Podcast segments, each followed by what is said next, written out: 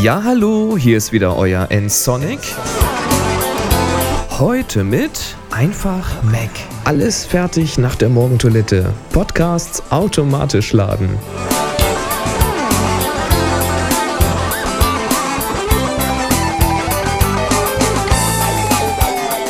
Hallo, sag mal, hört ihr auch so gerne Podcasts wie ich?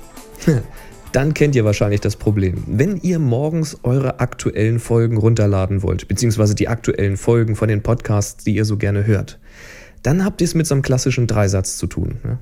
Zuerst müsst ihr mal euren Mac irgendwie einschalten oder aus dem Schlaf aufwachen. Dann müsst ihr natürlich irgendwie auch noch iTunes starten, weil damit ruft man das ja in der Regel ab auf dem Mac. Aber damit nicht genug, nun müsst ihr auch noch einen Knopf drücken, nämlich diesen Aktualisieren-Button. Tja, und da stellt sich doch irgendwie die Frage, kann man das Ganze nicht irgendwie so machen, dass das automatisch läuft und dass die aktuellen Folgen schon auf dem Mac sind, wenn man aus dem Badezimmer kommt, damit man sie sofort auf den iPod kriegt? Tatsächlich, das kann man machen, und wie das funktioniert und wie ich das mache, das zeige ich euch jetzt. Tja, also, wir haben es mit einem klassischen Dreisatz zu tun. Der Rechner soll starten, iTunes soll starten und iTunes soll natürlich die aktuellsten Podcasts herunterladen. Fangen wir mal mit dem einfachsten an. Wie starten wir den Rechner denn automatisch? Das geht am einfachsten über die Systemeinstellungen. Da gucken wir hier mal bei Energiesparen. Da gibt es Optionen. Ja, und da gibt es hier unten rechts einen Zeitplan. So, und da könnt ihr hier wählen, dass der Rechner starten soll oder eben der Ruhezustand beendet werden soll. Und zwar genau, wann das passieren soll. Ihr seht, bei mir ist hier gewählt, dass das an Wochentagen passiert. Also montags bis freitags, wenn ich eben auch unterwegs im Auto auf dem Weg zur Firma eben die neuesten Podcasts hören möchte. Am Wochenende darf der Rechner ein bisschen ausschlafen. Will ich ja auch. Aber das könnt ihr hier auch wählen. Zum Beispiel nur an Wochenenden. Ja, und dann sagt ihr noch, um wie viel Uhr das Ganze passieren soll. Und, das merken wir uns hier mal, ich habe eingestellt 6 Uhr 55, also 5 Minuten vor 7. Wer hätte das gedacht? Ja, mit diesen Einstellungen, wenn ihr das speichert, startet also der Rechner schon mal automatisch oder wacht eben auf. Schön. Jetzt soll aber was passieren. Nämlich iTunes soll nun starten und iTunes soll die aktuellsten Podcasts laden. Und das können wir mit einem Skript erledigen. Dazu gibt es ein tolles Programm, das nennt sich Script Editor. Das ruft ihr einfach mal auf und dann bekommt ihr so ein leeres Fenster. Und hier kann man jetzt quasi drin programmieren. Man kann jetzt Befehle schreiben und diese Befehle können bestimmten Programmen Anweisungen mitgeben. Ja, und wie das Ganze funktioniert, da empfehle ich euch mal einen Blick in die Hilfe. Hier gibt es eine Apple-Skript-Hilfe, da gibt es so ein paar Einsteigergeschichten. Hier zum Beispiel die Einführung, da gibt es gleich ganz oben den wichtigsten Befehl, nämlich tell, also sage irgendetwas. Wir rufen das hier mal auf. Da kann man sagen, erzähle der Anwendung Safari, dass irgendetwas passieren soll. Tell Application Safari. Und hier gibt es auch irgendwo Befehle in Apple Script, wenn wir da mal raufgucken. Da sehen wir hier zum Beispiel Tell Application TextEdit to Activate. Da soll also TextEdit geöffnet und in den Vordergrund geholt werden. Ah, genau das wollen wir ja mit iTunes machen. Weitere Befehle seht ihr hier. Da ist nochmal der Activate-Befehl. Und es gibt noch einen Haufen anderer Befehle, mit denen man ziemlich nützliche Dinge tun kann. Lest euch da ruhig mal durch. Wir schauen uns jetzt mal diesen Activate-Befehl an. Also, wir schreiben tell application iTunes. Wir wollen also iTunes etwas mit auf den Weg geben. Und zwar was? Richtig, activate. Und wenn wir fertig sind, sagen wir end tell. So, diese Schriftart hier sagt einfach nur, das haben wir jetzt getippt, das ist noch nicht weiter geprüft worden.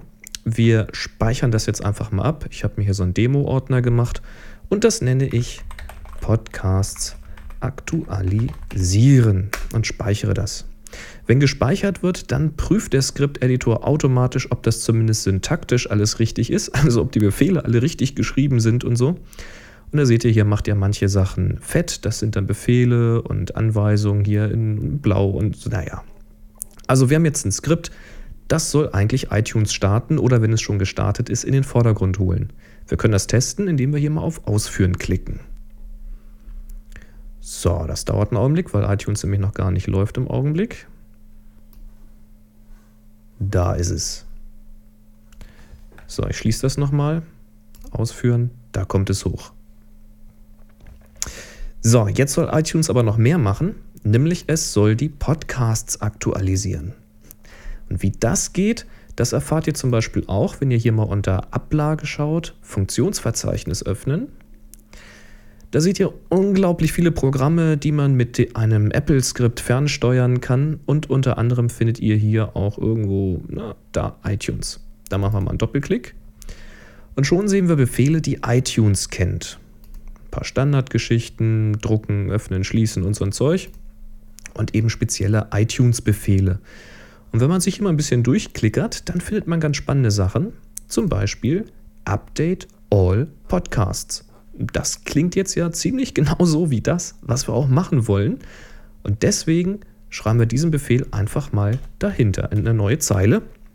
Also Update All Podcasts. Ich speichere das Ganze wieder. Aha, ich habe es richtig geschrieben, erkennt das. So, und jetzt führe ich das nochmal aus. Und da seht ihr, iTunes kommt in den Vordergrund und sofort seht ihr hier vorne diese Reihe mit diesen kleinen Aktualisierungssymbolen. Das heißt, jetzt guckt danach, ob es irgendwo was Neues gibt. Also genau das, was wir wollen, mit einfachen 4 Zeilen. Ich verstecke das mal hier, das kann ruhig im Hintergrund laufen. Diese 4 Zeilen machen also genau das, was wir wollen. Allerdings nur dann, wenn wir dieses Skript hier öffnen und ausführen klicken. Und dann könnten wir ja gleich in iTunes auf Aktualisieren klicken. Wie kriegen wir das also automatisiert? Das kriegen wir mit dem Kalender, also mit iCal hin. Ich schließe hier mal unseren Script-Editor, den brauchen wir nicht mehr. Stattdessen öffne ich mal unseren Kalender. So, da ist der Besuch, der eigentlich schon hier sein sollte. Aber solange er noch nicht da ist, können wir ein bisschen rumspielen. Schauen wir mal morgen. Morgen haben wir noch nichts, genau. So, und jetzt sagen wir, morgen soll mal das Ganze aktualisiert werden. Ihr seht, ich habe mir hier schon einen Kalender eingerichtet, einen speziellen Kalender, in dem ich nur Skripte ausführen lasse. So, und jetzt kann ich hier einfach einen neuen Eintrag machen. Ich sage mal hier Podcasts aktualisieren. Das könnt ihr nennen, wie ihr wollt. Das hat nichts mit dem Skriptnamen zu tun. Aber wenn man jetzt diesen Eintrag sich mal anschaut, dann kann man hier Skripte ausführen. Und zwar als Erinnerung. Ihr seht hier, Erinnerung ist ohne. Wenn man da mal guckt, dann, guck mal hier, Skript ausführen. Und das wählen wir mal. Und da kann man jetzt sagen, welches Skript willst du denn ausführen? Wie gesagt, ich habe hier meinen Demo-Ordner. Da ist das Skript, was ihr gespeichert habt. Das wählt ihr einfach aus und dann ist das hier eingetragen. So, und wenn jetzt, also morgen hier Sonntag, 3.15 Uhr, würde jetzt also dieser Kalender versuchen, diesen Podcast abzurufen. Und das ist jetzt ein Problem, weil um 3.15 Uhr läuft der Rechner noch gar nicht, denn ihr erinnert euch, ich lasse den um 6.55 Uhr starten.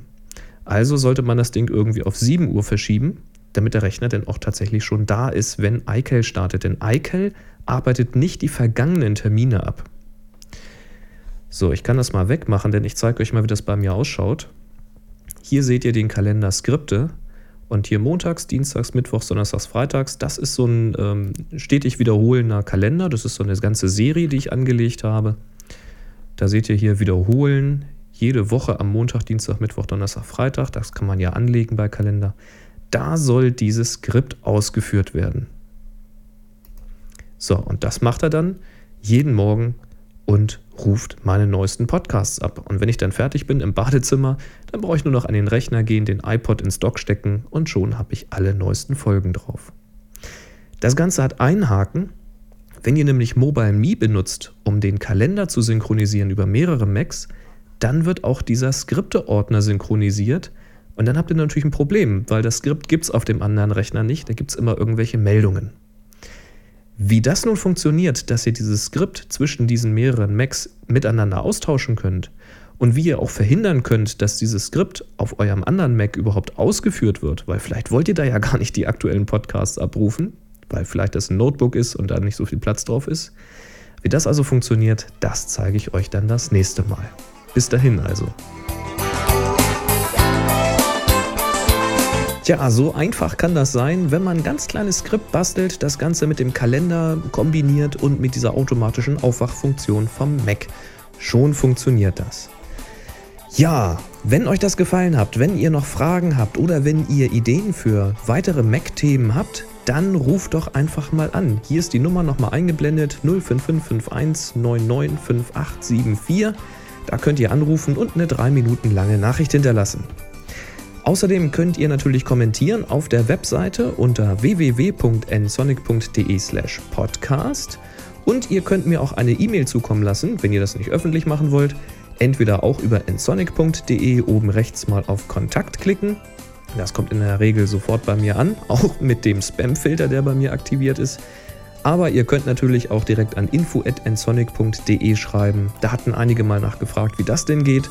Weil, ja, wenn ihr zum Beispiel einen Audiokommentar schicken wollt und ihr könnt selber ein gutes MP3 in einer guten Qualität aufnehmen, dann könnt ihr das an diese Adresse schicken.